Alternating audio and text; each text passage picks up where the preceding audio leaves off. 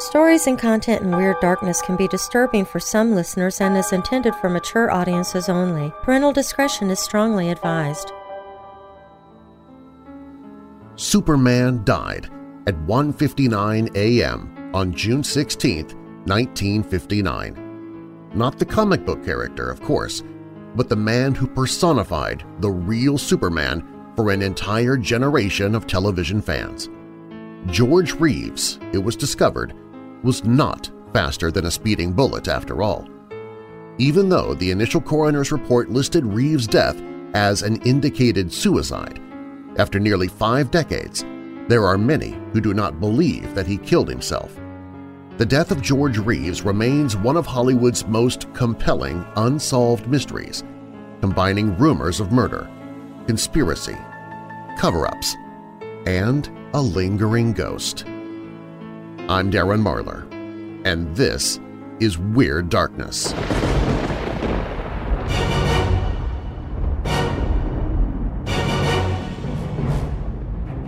Welcome, Weirdos! I'm Darren Marlar, and this is a Dark Archives episode of Weird Darkness. Here you'll find stories of the paranormal, supernatural, legends, lore, the strange and bizarre, crime, conspiracy, mysterious, macabre, unsolved, and unexplained. If you're new here, welcome to the show, and if you're already a member of this weirdo family, please take a moment and invite someone else to listen. Recommending Weird Darkness to others helps make it possible for me to keep doing the show. And while you're listening, be sure to check out WeirdDarkness.com, where you can find the daily podcast and all social media that I'm on, like Facebook, Twitter, Instagram, MeWe, and others, along with the Weird Darkness Weirdos Facebook group. Now, bolt your doors, lock your windows, turn off your lights, and come with me into this dark archives episode of Weird Darkness.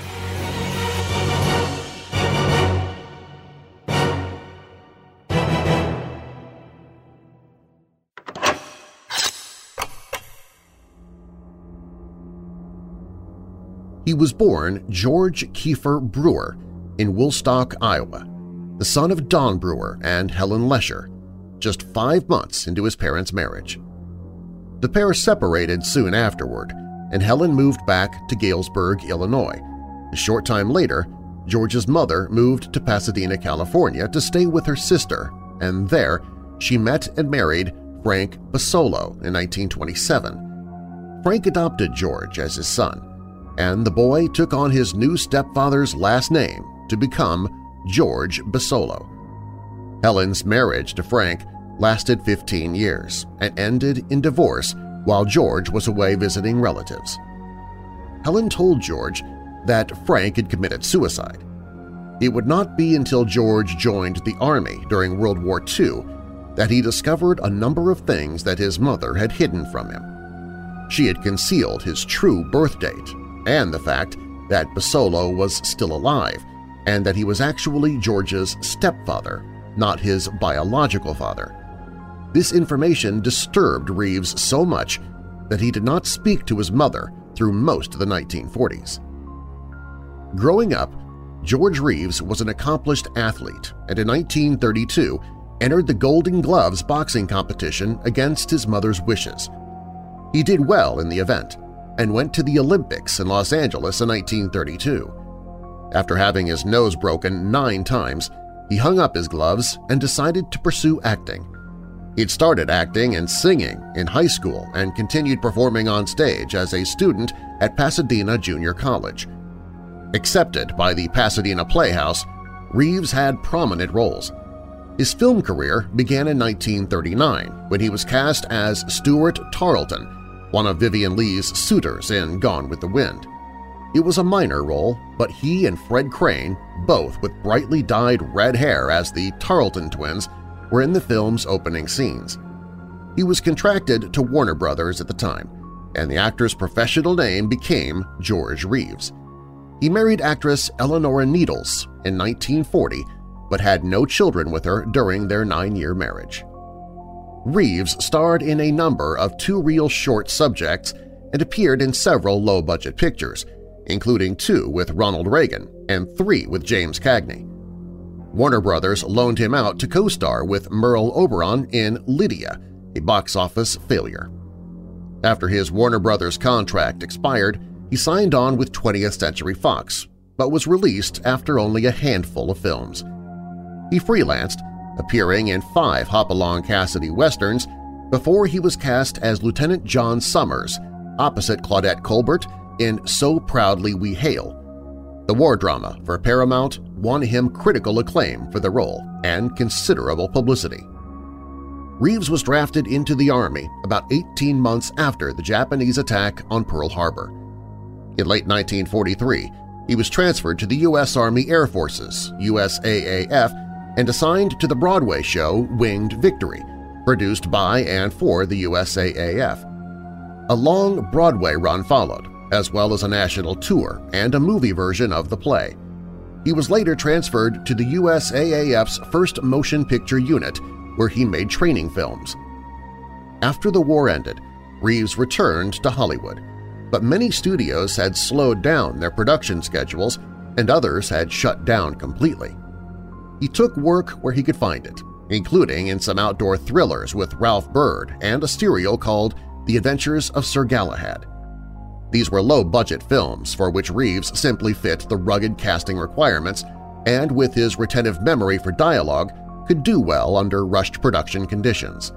He also played against type, with one villainous role as a gold hunter in a John Weissmuller Jungle Jim film, which turned out to be a moderate success for a B picture.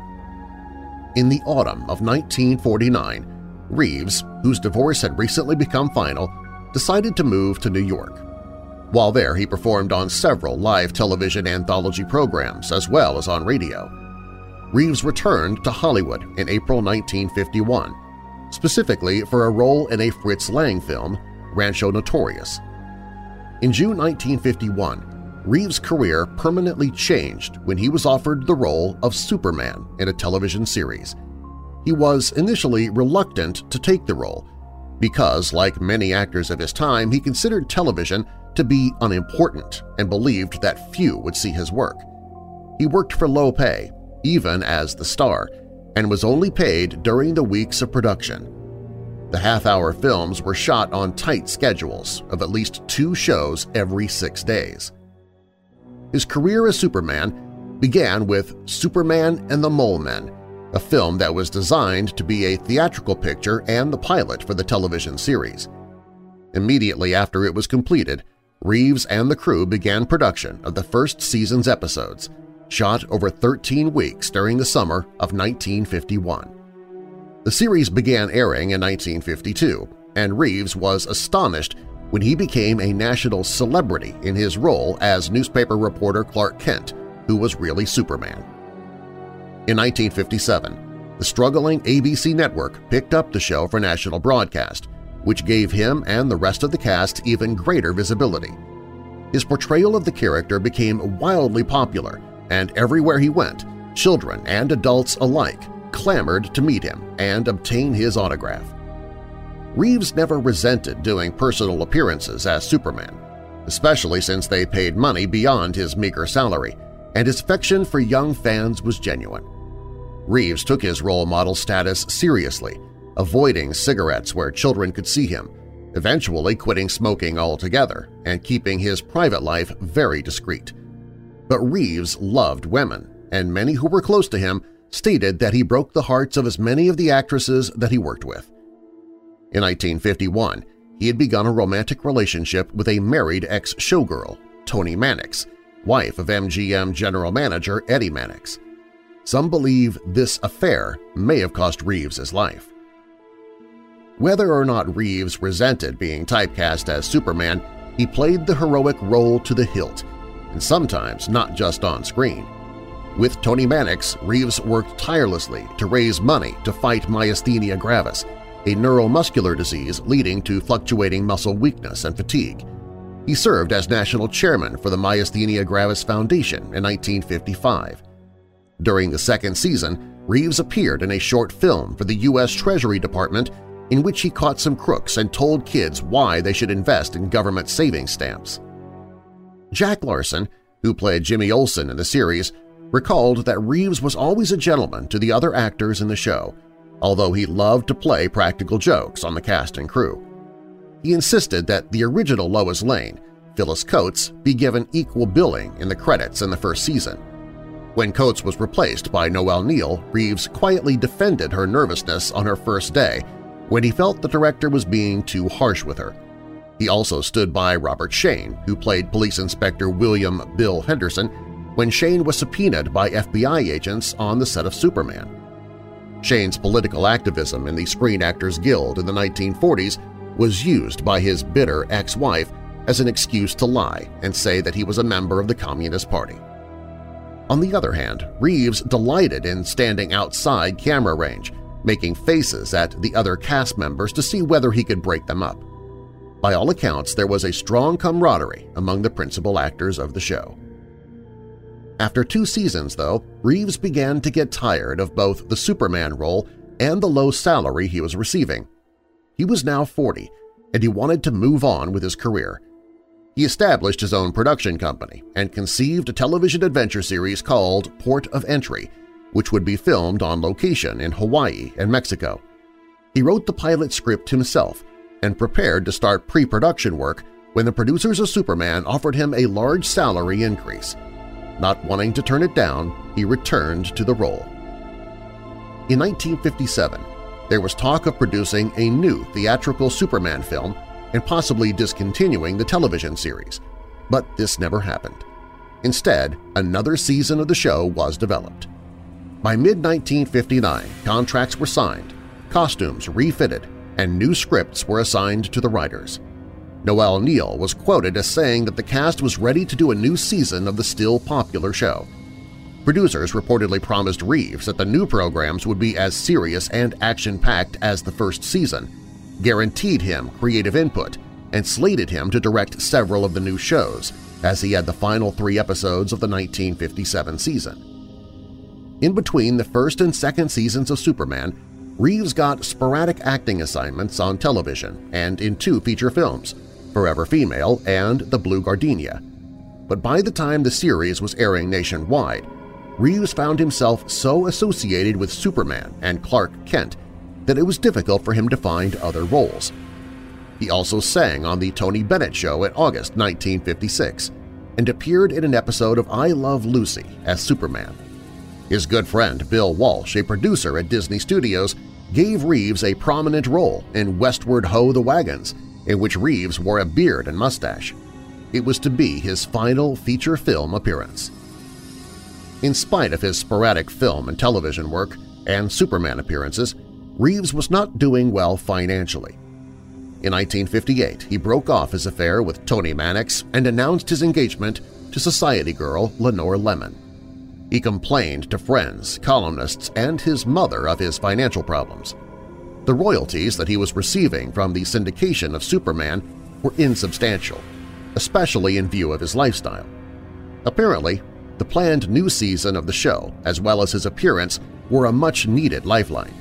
Reeves needed money, and the only option that he had to make any was by portraying Superman, which he reluctantly agreed to do just three days after his death, he was to have returned to the boxing ring with light heavyweight champion Archie Moore. The exhibition match was to be played on television so that viewers across the country could tune in to see Superman beat the champ. Reeves told reporters the Archie Moore fight will be the highlight of my life. After the fight, he and Lenore were to be married.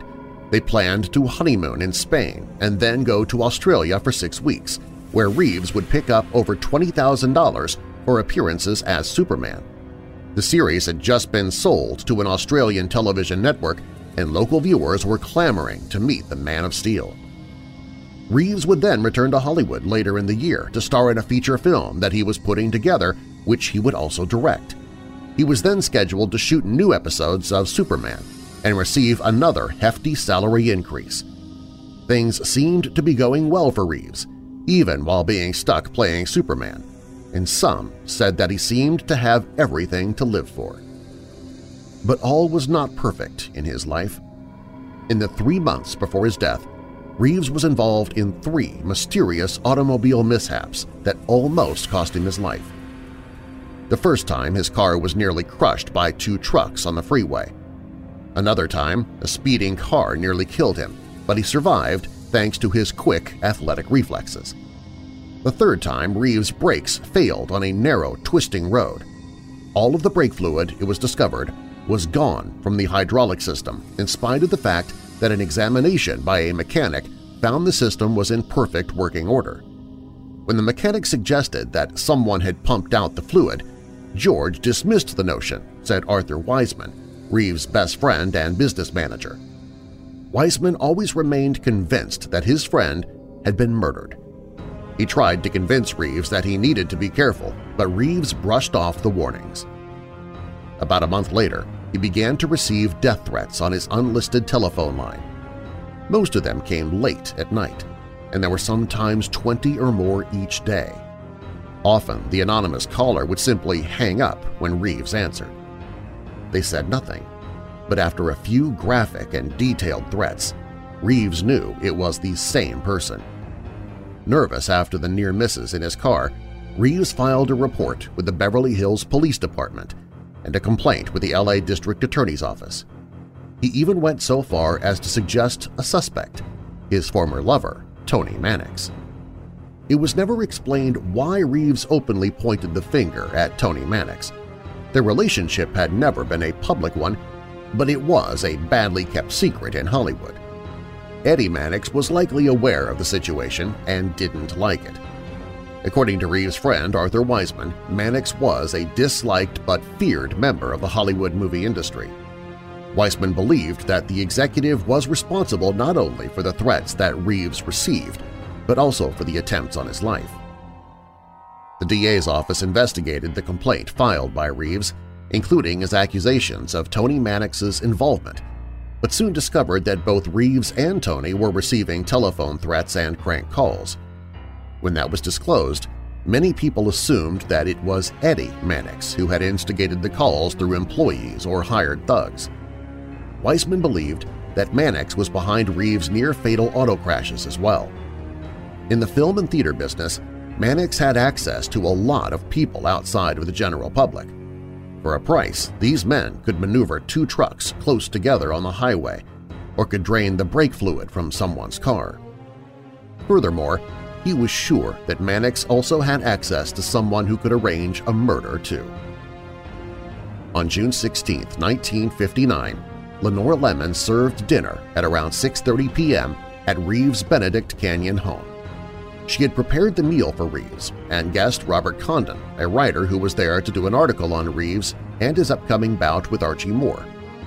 After dinner, they settled down in the living room to watch television. Around midnight, everyone went to bed. Around 1 a.m., a friend named Carol Von Ronkel came by the house with another friend, William Bliss. Even though the house was the frequent scene of parties and entertaining, Reeves did not want guests after midnight. However, Von Ronkel and Bliss banged on the door until Lenore got up and let them in. George also came downstairs in his bathrobe and yelled at them for showing up so late. After blowing off steam, he stayed with the guests for a while, had a drink, and then retired upstairs again. When he left, Lenore turned to the others who were present and said something along the lines of, well, he's sulking, he'll probably go up to his room and shoot himself. The house guests later heard a single gunshot. Bliss ran into the master bedroom and found George Reeves dead, lying across his bed, naked and face up, his feet on the floor. This position has been attributed to Reeves sitting on the edge of the bed when he shot himself, after which his body fell back on the bed and the 9mm Luger pistol fell between his feet. Superman was dead. The Beverly Hills police report of the incident states that while entertaining his fiancée and three others in his home, Reeves suddenly, without any explanation, left the room and impulsively committed suicide. The statements made to the police and the press by those at the house that night essentially agree. Quite some time passed before the police were summoned to the scene, although neither Lenore nor the other witnesses made any explanation for the delay. They claimed that the shock of the death, the lateness of the house, and their intoxication caused the delay. They had nothing to hide. Detectives did say that all of the witnesses were extremely inebriated and that their coherent stories were very difficult to obtain. In the press, Lenore attributed Reeves' apparent suicide to depression caused by his failed career and inability to find more work, which was clearly not the case. The witness statements and examination of the crime scene led to the conclusion that the death was self-inflicted. A more extensive official inquiry concluded that the death was indeed suicide. Reeves' will bequeathed his entire estate to Toni Mannix, much to Lemmon's surprise and devastation. Many people at the time, and many more in later years, have refused to believe the idea that George Reeves would kill himself.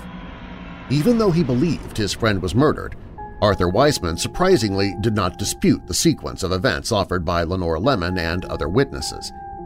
He said that this was just how it happened, but that Reeves did not intend to kill himself.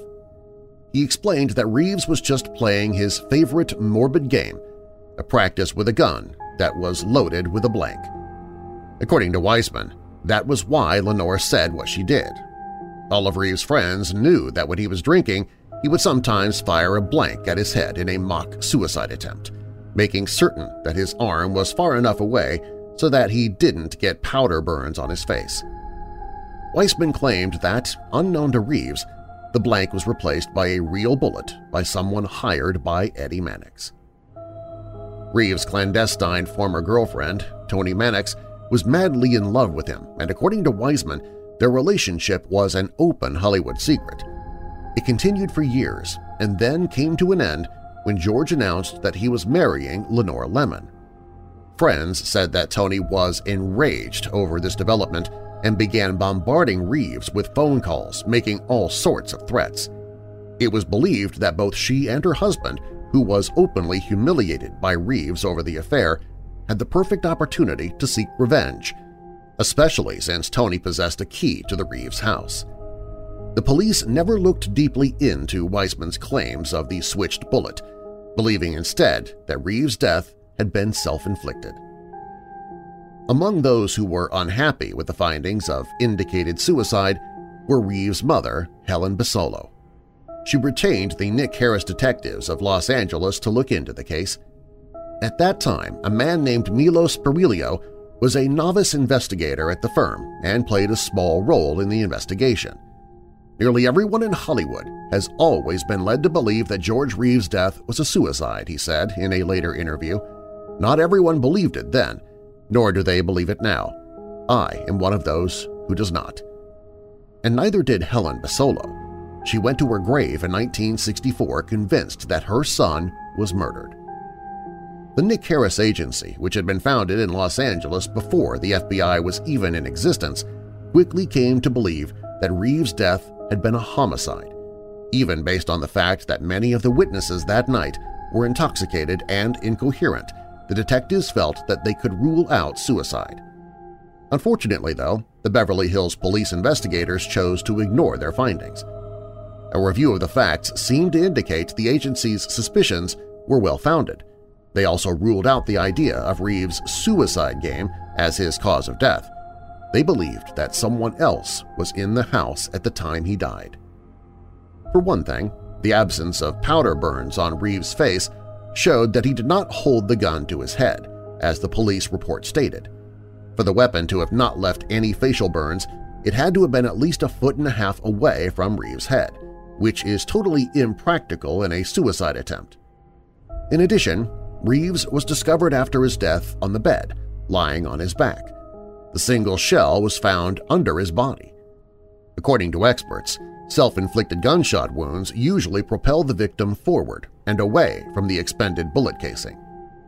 Speriglio made a careful examination of the police report and noticed that the bullet wound was described as irregular, so the agency reconstructed the bullet entry and exit. The slug had exited Reeves' head and was found lodged in the ceiling. His head, at the moment of death, would have had to have been twisted, making a self-inflicted shot improbable. Speriglio suspected that an intruder had entered Reeves' home and that the actor had found his gun. A struggle had followed, and Reeves was shot. The intruder then escaped from the house unnoticed. While interesting, this theory does not explain why the gun, normally loaded with blanks, had a bullet in it and how the intruder escaped from the house with other people inside. Regardless of whether or not he killed himself, it was obvious that Reeves' death was never properly investigated. Police investigators never even bothered to take fingerprints at the scene, and people like Arthur Weissman believed they were pressured to make it an open-and-shut case. George Reeves, according to the official findings, had committed suicide. But did he really? We will never know for sure. In 1961, Reeves' body was exhumed and cremated, forever destroying whatever evidence was left behind.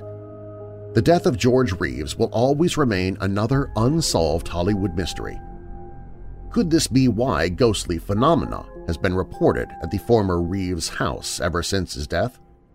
Many believe that the ghostly appearances by the actor lend credence to the idea that he was murdered. Over the years, occupants of the house have been plagued by not only the sound of a single gunshot that echoes in the darkness, but strange lights, and even the apparition of George Reeves himself. After Reeves' death, real estate agents attempted to sell the house to settle the actor's estate. Unfortunately, though, they had trouble.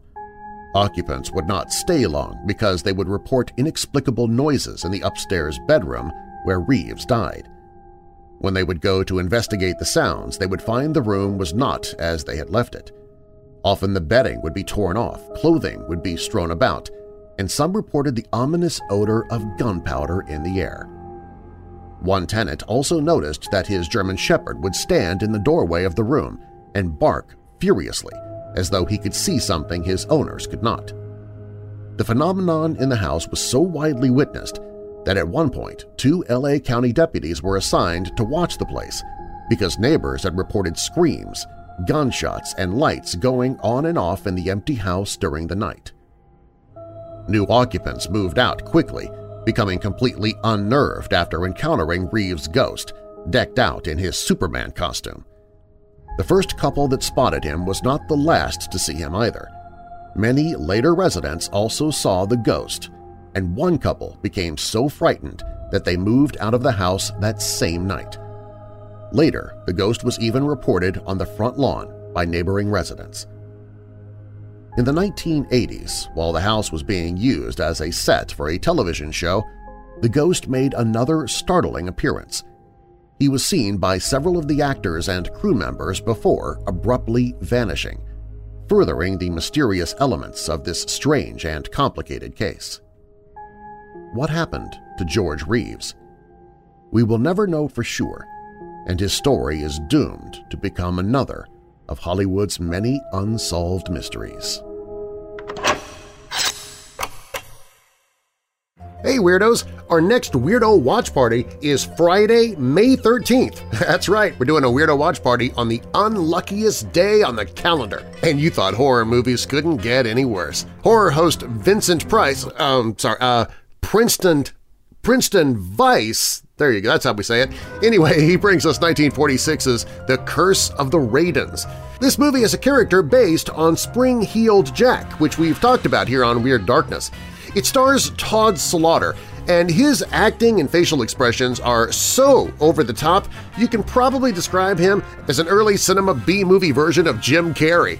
The Weirdo Watch Party is always free, so grab your popcorn, candy, and soda and jump into the live chat, or just sit back and watch this horrible B-movie with a fun horror host, Friday, May 13th.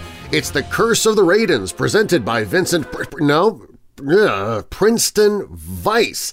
The fun begins at 5 p.m. Pacific, 6 p.m. Mountain, 7 p.m. Central, 8 p.m. Eastern, 2 p.m. in Hawaii, and 1 a.m. for our Greenwich Mean Time viewers. And if you don't want to wait until showtime for the fun, well, the Weirdo Watch Party page is always streaming horror hosts and B-horror movies all day long, every day of the year on the Weirdo Watch Party page at WeirdDarkness.com.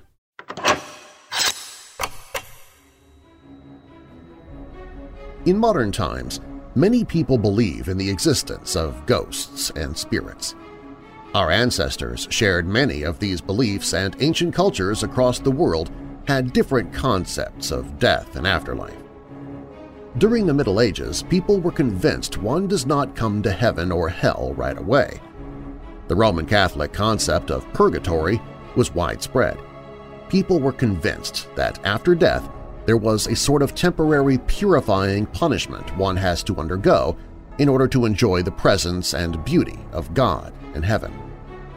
By the late Middle Ages, it was a popular practice for people to leave money in their wills to hire priests that would perform Mass for their souls.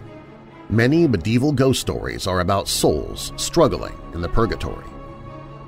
These troubled souls often contact their relatives and ask for help to relieve their suffering and assist them in entering heaven. These could range from paying a debt, fulfilling a vow, or just making sure they were being prayed for. There is a very curious medieval ghost story related by Orderic Vitalis, an English chronicler and Benedictine monk who wrote one of the great contemporary chronicles of 11th and 12th century Normandy and Anglo-Norman England. While being at the Abbey of St. Evroul to Normandy, Orderic wrote his Ecclesiastical History. It contains vital information about the Anglo-Norman world up to the year 1141. Orderic wrote about the reigns of the kings William I to Stephen, the political events that happened locally and abroad, and even about the news coming from his own monastery. The most unusual story deals with a priest whose name was Walchelin. According to Orderic, something very strange happened in the Diocese of Lisieux on January 1st. The priest was returning home after visiting a sick man at the far end of his parish. While traveling along the road, far from any homes, he suddenly heard strange sounds. These were sounds of an approaching army. But who could it be? His first thought was this was the great army of Robert of Bellamy, a younger son of Roger de Montgomery. First Earl of Shropshire or Shrewsbury, Robert inherited lordships in Normandy, among them Bellamy in the present French department of Orne. Walchelin was scared and thought it would be in his best interest to hide behind the trees and let the army pass by. Orderic relates what happened next. But a man of huge stature, carrying a great mace, barred the priest's way as he ran, and brandishing the weapon over his head cried out, "'Stand! Go no further!' The priest obeyed at once and stood motionless, leaning on the staff he was carrying.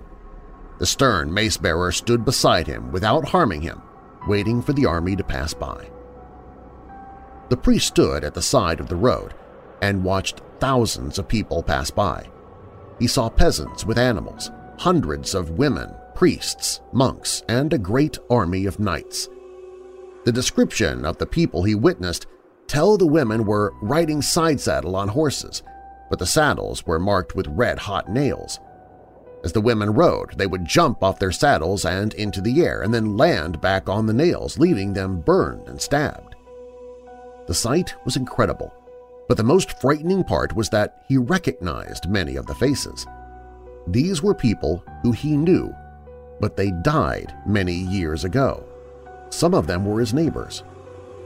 The worst of this group were those being carried on biers, suffering terrible punishments. On the biers sat men as small as dwarfs, but with huge heads like barrels. One enormous tree trunk was borne by two Ethiopians, and on the trunk some wretch tightly trussed was suffering tortures, screaming aloud in his dreadful agony. A fearful demon sitting on the same trunk was mercilessly goading his back and loins with red-hot spurs while he streamed with blood. Walchelin at once recognized him as the slayer of the priest Stephen and realized he was suffering unbearable torments for his guilt in shedding innocent blood not two years earlier, for he had died without completing his penance for the terrible crime. Walchelin was convinced he was watching an army of dead passing by. This was undoubtedly the Hellequin's army, doomed souls marching through the land. It had been a folk tale for many years. There are several tales about Hellequin's army or Hellequin's hunt, some of which involve King Arthur or other medieval legends. Church writers apparently associated this ghostly ramble with purgatory, offering a horrific example to the living on what awaits those who sinned when they died. Walchelin told himself, I've heard many who claimed to have seen them, but have ridiculed the tale-tellers and not believed them because I never saw any solid proof of such things. Now I do indeed see the shades of the dead with my own eyes, but no one will believe me when I describe my vision unless I can show some token to living men. I will catch one of the riderless horses following the host, quickly mount it, and take it home to compel the belief of my neighbors when I show it to them. One of the knights, William of Glos, approached the priest and told him about how his sins in life were punishing him in his death. But most of all, usury torments me, for I lent my money to a poor man, receiving a mill of his as a pledge, and because he was unable to repay the loan I retained the pledge all my life and disinherited the legitimate heir by leaving it to my heirs. See, I carry a burning mill shaft in my mouth which, believe me, seems heavier than the castle of Rouen. Therefore, tell my wife Beatrice and my son Roger that they must help me by quickly restoring to their heir the pledge from which they have received far more than I ever gave. As Walchelin heard more about this knight's sins and his demands, he decided not to help him. As the story goes, several of the knights approached the priest and asked for help, and then finally the army of dead vanished out of sight. Walchelin was ill for a week, but when he recovered he told the story to the local bishop. Orderic Vitalis reveals that he himself had heard this story from Walchelin himself and even saw the scar on his face caused by the evil knight. Walchelin would live for at least another 15 years. Did Walchelin really see an army of dead? Or was he witnessing something from a parallel world? Scientists have discovered that intriguing and odd ripples in space-time may offer evidence of parallel universes. If there are extra dimensions in the universe, then gravitational waves can walk along any dimension, even the extra dimensions. If we could access higher dimensions, we could see all past, present, and future events appear before our eyes simultaneously. We could see the construction of the pyramids at Giza, the end of World War II, and an important event of the future we still know nothing about. History of the past, present, and future would become available to us, just like a movie. From a scientific point of view, we cannot dismiss the possibility the medieval priest accidentally stumbled upon a portal to another dimension and witnessed something from another world. But if he did, why did the knights tell him they were all dead? It's an intriguing story that leaves a lot to think about.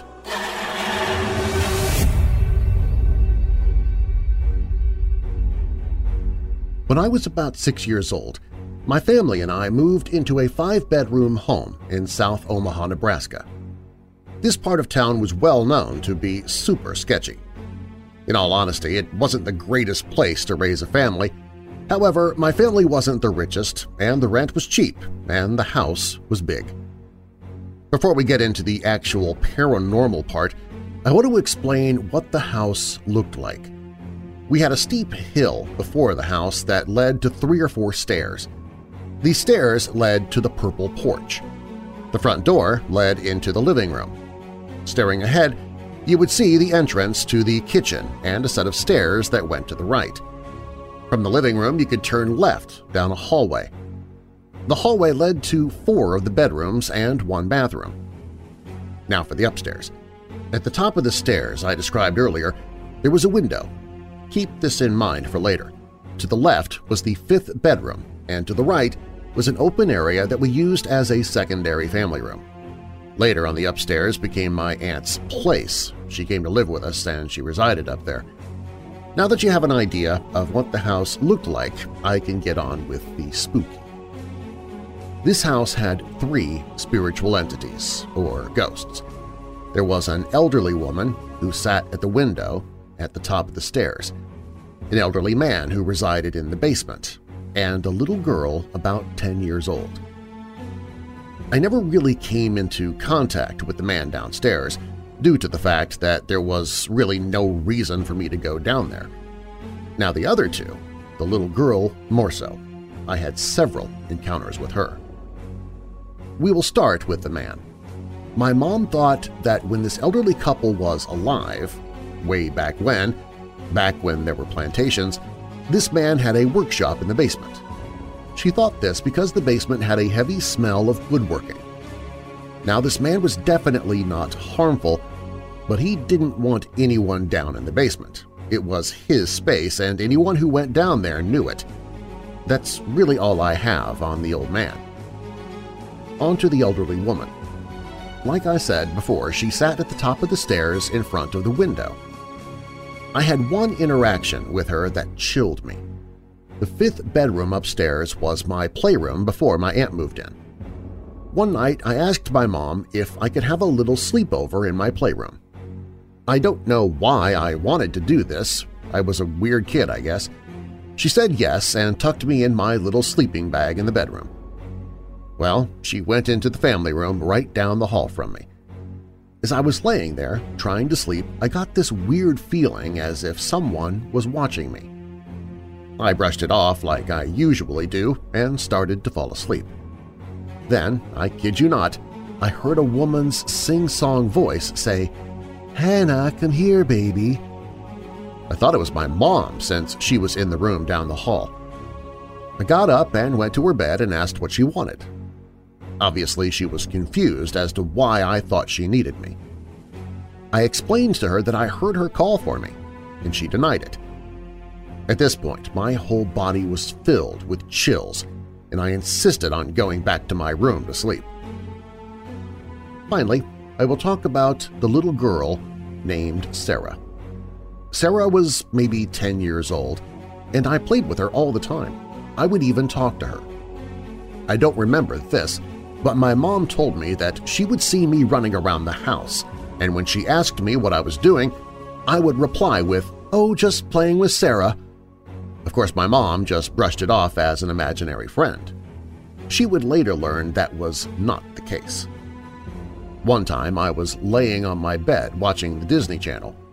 My TV was at the end of my bed, so I would lay on my stomach facing the TV. Well, I distinctly remember having my light on while watching my show. Keep in mind that when I get into a show, that's the only thing my mind focuses on. I zone out. Well, when the TV went to commercial and I came out of my TV coma, I realized that my light had been turned off. I went out and asked who had done it, and my mom and her husband both denied it. My younger sister was way too short to reach the switch as well. When we were moving out of this house, I asked my mom if Sarah could come with. My mom jokingly said, tell her to pack the light. After me telling my mom about Sarah, she started to think that maybe she was more than an imaginary friend. After we moved out of the house, my mom researched anything regarding the house and deaths that may have surrounded it. The most chilling thing she found was that a little girl named Sarah died near the house from a car accident. How she got attached to the house is beyond us, but to this day I still have dreams about her.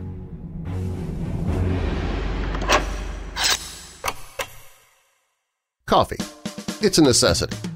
Most of us can't be bothered to even be civil to our families until we've had our first cup of joe. I can drink coffee all day, and often do, and now I've chosen an exclusive coffee just for the task – Weird Dark Roast Coffee. I love chocolate, I mean who doesn't, so I specifically asked for a blend with at least a hint of cocoa, and Evansville Coffee, who roasts each bag to order, knocked it out of the park when they sent me a bag to taste test for approval. Weird Dark Roast coffee has deep notes of cocoa, caramel, and a touch of sinister sweetness that makes it great hot or cold. Personally, I like to put a little milk in it when I'm drinking it hot, but it is amazing, black and poured over ice. Well, now you can drink it too. And the only place you can find Weird Dark Roast coffee is at WeirdDarkness.com.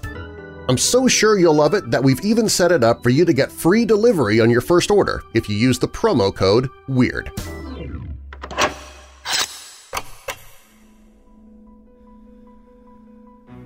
Few things are more unsettling than an unsolved missing persons case. What happened to Virginia Carpenter? She's been missing for 69 years, and investigators are still as stumped now as they were in 1948. Virginia was a beautiful 21-year-old woman known to friends for being happy-go-lucky and polite. She had recently enrolled at Texas State College for Women in Denton, where she planned to become a laboratory technician. She previously attended Texarkana Junior College and saved up money so she could pursue her dream of working in the sciences. However, Virginia would not be able to attend even one of her classes at Texas State College for Women. Something, or someone, stopped her in her tracks. On June 1, 1948, Virginia left home in Texarkana, Texas, and boarded a train to the Denton campus to begin her summer classes.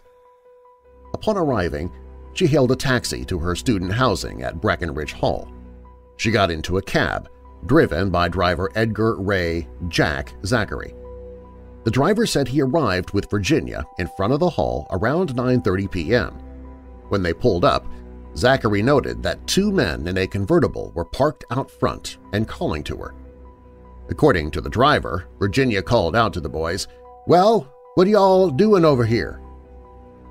Because one of her trunks had yet to arrive, Virginia paid Zachary a dollar to fetch the item from the train station the following morning. As for the luggage she had with her in the taxi, Virginia told Zachary that the two men would assist her.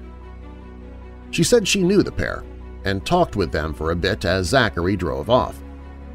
This was the last reported sighting of Virginia Carpenter. She never checked into the dormitory. The following morning, Zachary picked up and dropped off her trunk at Breckenridge Hall, where it sat, unopened at the front door. The identities of the two men remain a mystery to this day. The only information authorities possessed was a loose physical description of the two men provided by Zachary. One was tall, the other short and stocky, and their cream-colored car. Three days later, on June 4th, Virginia's boyfriend, Kenny Branham, contacted Virginia's mother, saying he could not get a hold of the young woman. Virginia's mother contacted Texas State College for Women and discovered that Virginia never checked in on campus. The following day, on June 5th, Virginia's mother called Denton authorities to report her daughter missing. Police zeroed in on boyfriend Kenny Branham and the cab driver. Branham passed polygraph tests and insisted that Virginia would have no reason to run away. She didn't have a lover coaxing her to run off, no jealous exes, no wishes to leave her life behind. Branham was also the first to report Virginia missing to her mother, making his involvement unlikely. According to both the boyfriend and Virginia's mother, Virginia was sincerely looking forward to starting her semester at Texas State College for Women. This led investigators to conclude that she had been taken. Police then focused their attention on the cab driver, the last person to see Virginia alive. In 1948, Zachary and his wife both claimed the driver was home by 10 p.m. and then went back to Virginia's dorm the next day to drop off her trunk. In 1957, however, this story changed. Zachary's wife, now his ex-wife, told police that she had lied in 1948 when she claimed her then-husband came home that night. She said he actually did not return until 2 or 3 the following morning. Zachary was brought in for questioning throughout the investigation. He passed multiple polygraph tests and was never charged. In 1984, he passed away. In the weeks and months following Virginia's disappearance, numerous sightings of the young woman poured in from South Texas to Louisiana and Arkansas. One report from a ticket agent in DeQueen, Arkansas is particularly compelling. The agent claimed that on the night of Friday, June 11th, a young woman disembarked a bus from Texarkana and found a seat in the bus terminal lobby. She matched Virginia's description. According to the agent, she also seemed nervous as she paced about, chewed her lip, and inquired about local hotels. Ten minutes later, a man in his mid-twenties with light brown hair arrived, and the two vanished into the night. Not long after their departure, the agent received a phone call from a female caller. She wanted to know if Miss Virginia Carpenter happened to be at the station. The agent's sighting, as well as all other sightings, could not be confirmed. Soon, Carpenter's case grew cold. In 1955, she was legally declared dead. The case has had a few new leads and tips over the years. In 1998, police received a tip by a man in his 70s who claimed to know not only who killed Virginia, but also where her body was buried. He claimed two men had raped Carpenter and killed her, and then dumped her body in a dam at a stock tank. Police searched the alleged burial site but found no remains. The sheriff also said that the two suspects who were named by the informant had since passed away, meaning their names were never released to the public. Still others speculate this case could have a connection to the Phantom Killer in Virginia's hometown of Texarkana. That killing spree took down five victims and happened a year prior to Virginia's disappearance. Intriguingly, Virginia knew three of the victims. Was she somehow connected to the killer? Did he track her down in Denton to do away with her? Sadly, we may never know the answer.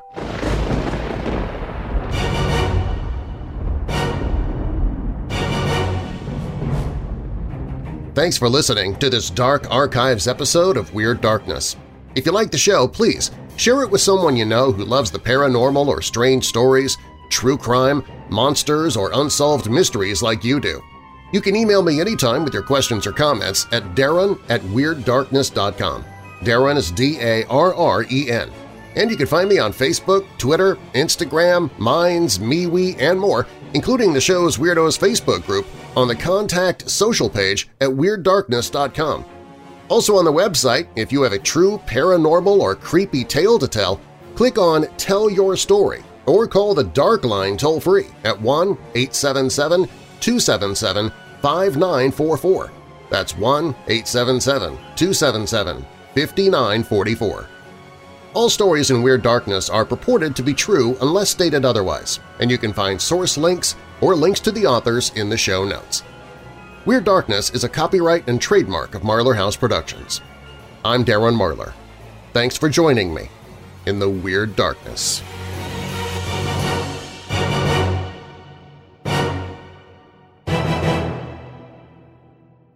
Want to receive the commercial-free version of Weird Darkness every day? For just $5 per month, you can become a patron at WeirdDarkness.com.